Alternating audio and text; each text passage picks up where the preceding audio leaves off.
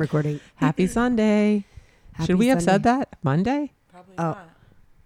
It's to be a surprise. Well, all right. Did you guys hear it? We have a, we have a mystery guest on the podcast today. Do you guys hear the whisper of another voice? It's like, it is Miami's equivalent to Kevin Bacon. Everybody knows her. Everybody loves her. She's seen everybody's vagina. vagina. Sorry, I just screamed so loud. She seems everyone's hoo-ha. She's our bestie, our third wheel to our tripod, our tricycle. Drum roll, please. Jennifer McNally, also known as Jenny. Jenny. To, if you're a very close friend, like me and Rachel. Hi. All right, so we had Jenny on. Do you like Jenny or Jen? Um, she hates depends Jenny. I on thought. the time of day and who is calling me that, but I think I prefer Jen. But it's okay, you could call me Jenny. Okay, cool. Because I love Jenny. Jenny makes me feel like I'm one of your best friends from old school. Um, where did you go, Carrollton? No, no, Epiphany. Yes, we're already like nailing, sco- yeah. nailing it. Yeah, we're awful. Okay, so we wanted Jen on. We've been hyping this episode up real hard. Well, honestly, because we had to cancel it seventeen times because I don't know, Jen had to like have appendicitis and yeah, fucking COVID, COVID, and then like ugh. travel to go see family. Yeah, I had some like bullshit. things to do. Yeah, so um, because so it got pushed. of that, we've so had to push it back. Yeah, but now we have her here, so that's all that matters. Yeah, good things come to those who wait. She's a natural, ladies and gentlemen. She is a natural podcaster. Uh, okay, so this is going to be a two-parter, uh-huh. a series. First episode, this episode, we're going to talk about women's health, and it will make more sense because once you learn about Jen and why she's here and why she sees everybody's vagina in a very yeah, medical way. Yeah, because if you way. don't know Jen for some reason, it's going to be real awkward that you listen to the first half of her looking at her vagina. She's like, why does everyone just show their vagina to Jen? This is so weird. But she works in this business she of vaginas. And then the second episode will be all about aesthetics, which yes. we also talk a ton about. We have no credentials to talk about any of this, so it's actually pretty helpful that we have somebody with yeah, uh, yeah, a degree. We have a friend who knows. Yeah, she's the friend who you knows. need a friend like this. I think everybody needs a doctor, nurse in their life. Yeah. Not only to write you good scripts, prescriptions, but like just to ask general questions of yes. like, is this normal? In the middle of the night. And then you send photos. Yes. And then she forever can use those photos as blackmail. But it's fine.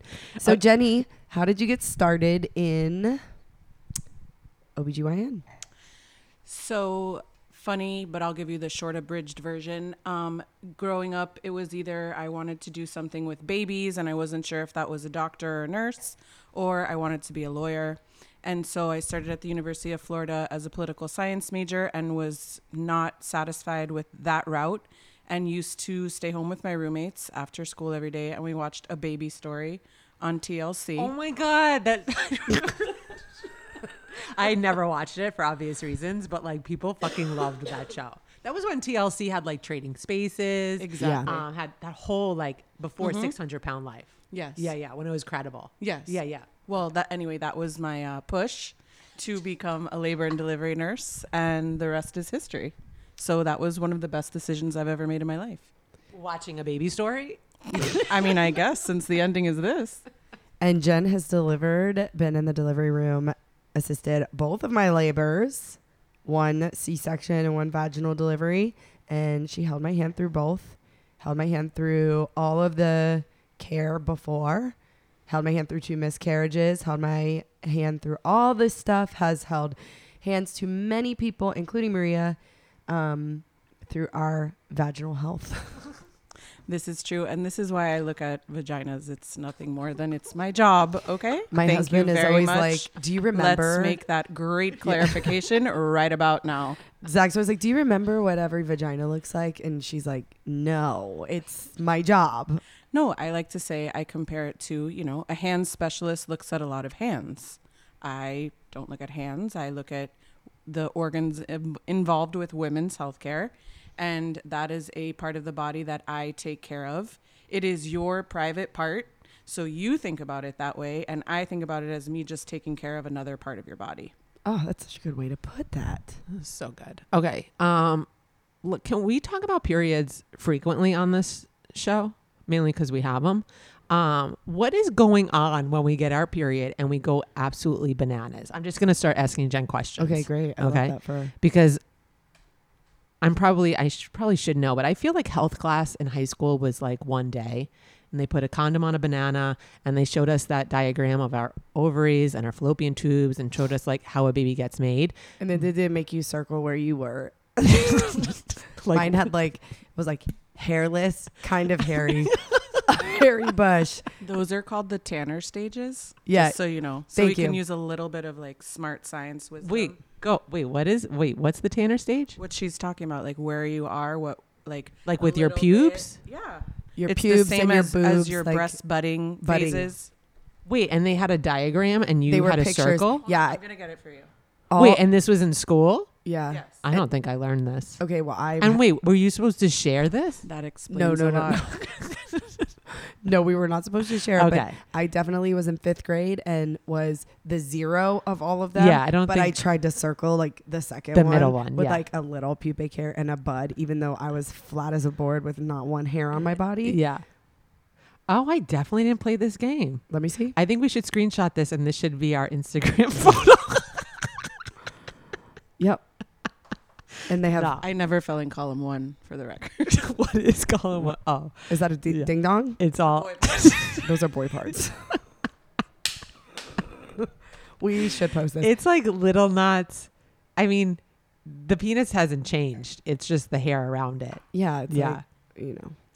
Oh wow! I never played this game. A semantic drawing of the five Tanner stages for girls and or boys. Schematic. Schematic. There we go. Okay. Oh. All right, so I skipped that part in health class. All right, so tell me, why am you I... You weren't paying attention. No, I definitely wasn't. Why am I so crazy right before my period? Like, what's happening hormonally? So it is called a menstrual cycle because we cycle through different phases and hormone levels change throughout that. So just fun fact, a lot of people don't know this. The first day of your period is the first day of bright red bleeding. On average, an average menstrual menstrual cycle is anywhere between twenty-eight and thirty-five days. That's considered normal. Okay. And most women should ovulate somewhere between day ten and day fourteen in there. So as that's happening, all sorts of different things are happening in your bodies. Estrogen levels are changing, rising, falling. Um, also F S H and L H, which are different hormones that trigger ovulation. Everything's kind of working cyclically. So basically your body's kind of crescendoing to the middle of your cycle when you ovulate. And the lining of the, your uterus is thickening. And then two weeks later, you're either pregnant or you have your period. And so in all of that, all the hormones are in flux and it causes all of those times where you could feel a little bit more emotional or a little bit more angry or not have as much patience.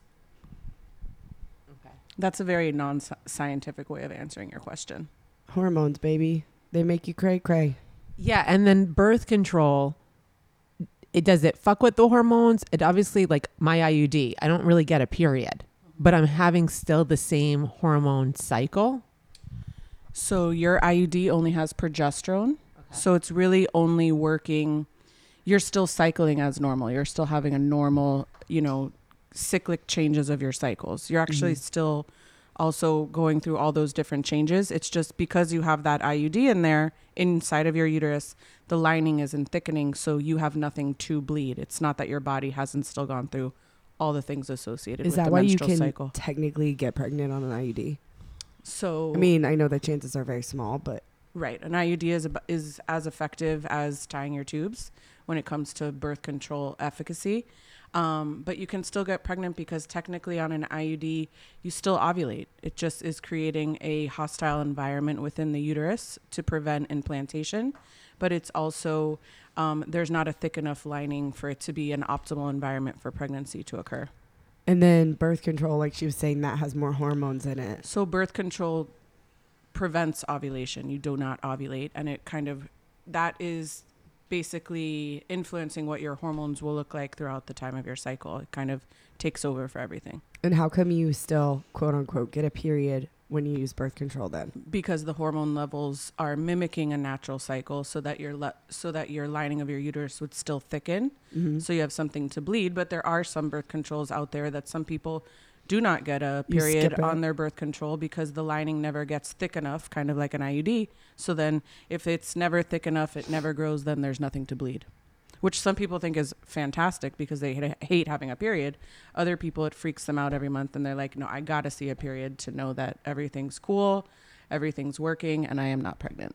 Yeah. And I also think that, like, I mean, listen, it's great to not have to like use tampons and pads and whatever when you're menstruating, but it's crazy because you're still having all the side effects of like, which is why I never know what the fuck's happening with me. I'm yeah. just like a moody, depressed bitch, but well, I need to start. Right, exactly, you, which I am, but it's more it's more heightened. Oh, was, like the, you're you're giving me that look. Not, don't w- blame the I U D, Maria. yeah, yeah, yeah. First of you all, know, the I'll I U D, blame my mom. The I U Ds up there, like, don't blame me. um, no, but you're still having all of the the emotional consequences. The, hormones are the craziest shit I've ever felt in my entire life. Yeah, like they make you feel insane. I think we just turn into different versions of ourselves. It's so intense. Like, you know, I mean, after like the hormones shift, like after you have a baby, it makes you, you feel like a psychotic. Like, I'm not even joking. No, I'm Something sure. Something is wrong with your brain. It's like that feeling of the period before, like, but probably a million but times just longer yeah. and more intense. So, okay. To go back all the way to the beginning, when should people like start going to see a gynecologist? I, I went not because I was having sex. I went I think my mom was just like, all right, you've gotten your period. When you get your period, right? Yeah, like, yeah, I don't even know, but I, I went. Me, me neither. So technically, you do not need to go to a gynecologist for a pap smear. Pap smears begin at the age of twenty-one. That is a new regulation within the past, I'm not, I don't know the exact number of years, but anyway, you start having your first pap smear at twenty-one. I always tell um, patients and moms who ask me and they say, when should my daughter come in or whoever for the first time? And I say, it's a good idea to establish a relationship with an O B G Y N before you go away to school, or even if you're going to school locally, only because it's a relationship that then it's no longer a scary place to go. If they have any questions and they're away, they have a person they can contact. And that way it's just somebody that can work with your, work with a young woman through the different phases of whether it's, I don't know what's happening with my body, or I need to be on birth control, or whatever. But if, that way it's already established. If you want to go on birth control, you have to have a pap smear though, right? You do not have to have a pap oh. smear, but you have to come into the O B G Y N for an exam. We need to check your vital signs, make sure birth like, control is a healthy option for you. But like a pap smear, speculum, that whole situation does no. not have to happen until twenty-one for a pap smear. Sometimes okay. we examine you before then, but for different reasons. Right, right, right, right. Depending. Um, I feel like I went earlier, but I don't know if I had a pap smear though, now that I think about it, but for like to regulate my hormones, birth control, blah, blah, blah, all that was younger. No, and there are certain circumstances where maybe someone does come in earlier because they haven't had their period and, and it's later, and, or they've had one period and then it's super irregular, or they have some sort of infection or question or whatever, and then they come in sooner. But I think it's good to come before it's for a problem, so it's not like this whole like, oh gosh, I'm so scared, I don't want to go there. And you go once a year? Yes, for your annual exam. What's your favorite part about your job? Um, for sure, my favorite part about my job is that at this point I've been a nurse practitioner in my office for thirteen years, and I was a labor and delivery nurse for like seven before that. But I tell everyone that I've kind of grown up with my friends. So they came to my office before mm-hmm. they had babies, and then we did all the having baby part, which mm-hmm. was super fun. I mean, I am basically like, you tell your husband and then you tell me um, that mm-hmm. you're pregnant, which is or a very you first. I will not tell anyone if I was ever told before their husband, but they do exist. Those rare cases. Oh, he doesn't listen to the podcast. I definitely told Jen the first time I ever got pregnant before anyone else.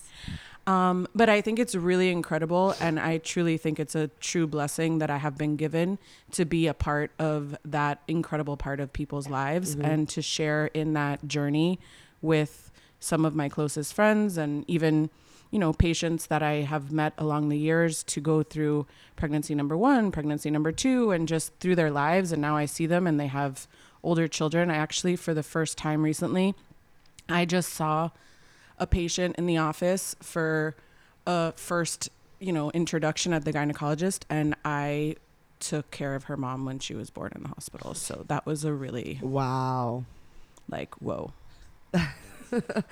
That is cool, though. I mean, I've been doing it for twenty years, so I guess it makes sense. It is long enough, but that does make me feel a tad bit ancient, hence adding aesthetics into the mix. Which you know, we, we will definitely discuss. Um, and then what would you say is like the most challenging part of your job? Um, I think it can be challenging to help people understand when they get a diagnosis that's either sad or scary, mm. that something is not their fault. So, yeah. um, you know, sad, obviously the sad things that I unfortunately have to deal with would be miscarriage or loss in pregnancy at varying f- stages of a pregnancy.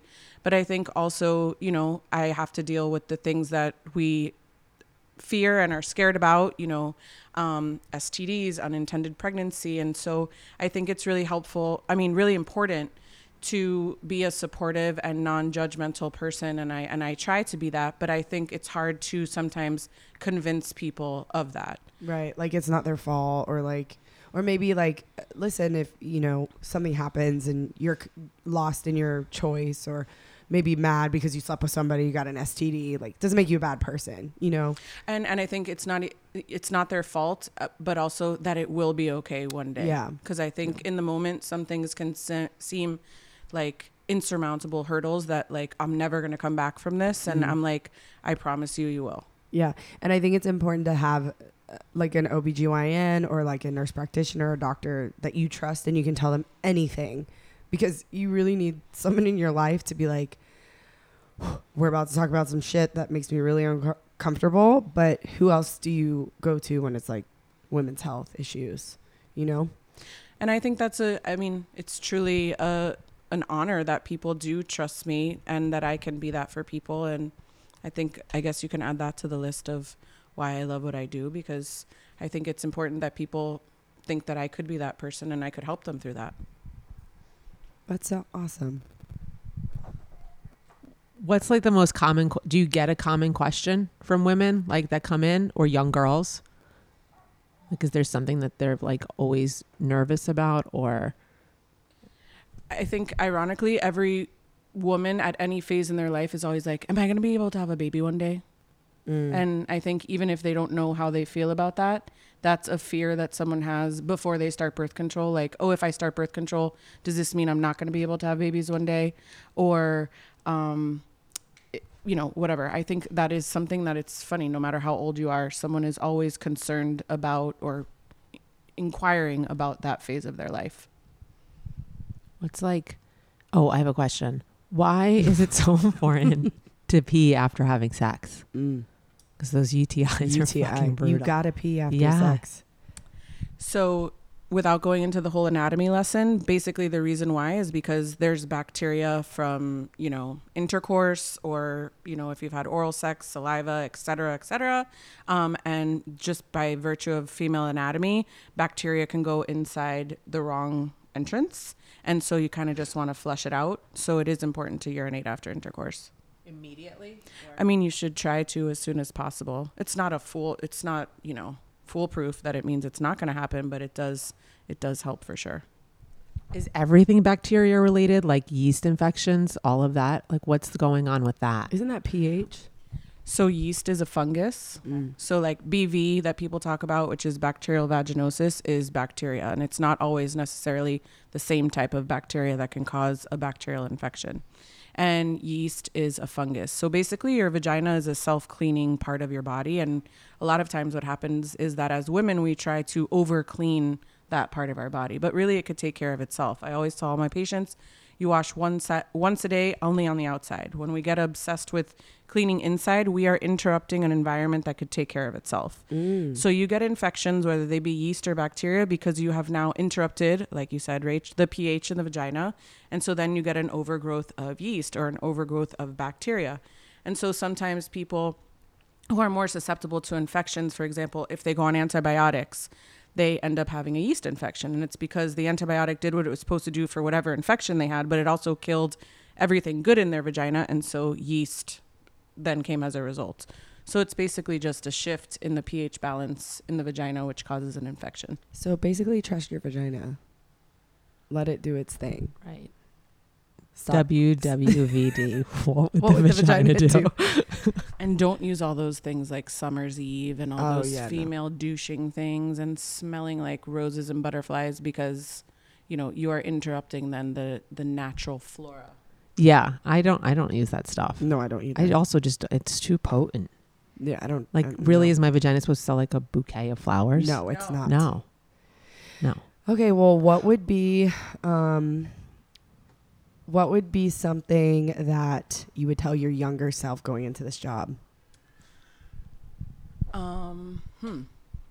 That it's going to be a ride and there will be good times and bad times, and you cannot make everybody happy. Mm-hmm. You can only do your best. And to be honest, through, you know, every phase of that, because I've learned and gathered more experience, um, and you are going to make mistakes, mm-hmm. and not everyone's going to like you, but that's okay. As yeah. long as you're trying your best, being honest, and doing the best job you can. Where do you, what's the office name? Like if people want to come and see you. Um, I work at South Miami O B G Y N Associates, and we have two practice locations. There's one in South Miami by South Miami Hospital, and then we also have a location in Doral. Okay. Well, now everyone's going to go see Jen McNally. Give that bitch a raise. Give her a raise. And trust me, coming from experience, she's the best in the biz. And she will make you feel so at home and so comfortable. And yeah, if you have any other questions, let us know. Yeah. But oh yeah, where can we find you on social? My social media is Your Genuine Self, which is Y O U R J E N U I N E S E L F. Your Genuine Self. I think I just won the spelling bee. And stay tuned. Yeah, you did. Stay tuned for episode number two of oh yeah in the series Jenny, because we have some fun conversations next about aesthetics. And she's like the she's a year older than me. She's the oldest little tripod in our pod, but she's really the youngest and looks the youngest. Yes, for good reason, and you'll have to learn why. And you're about to learn why. Yeah. So all right, good. Okay. Bye. Bye.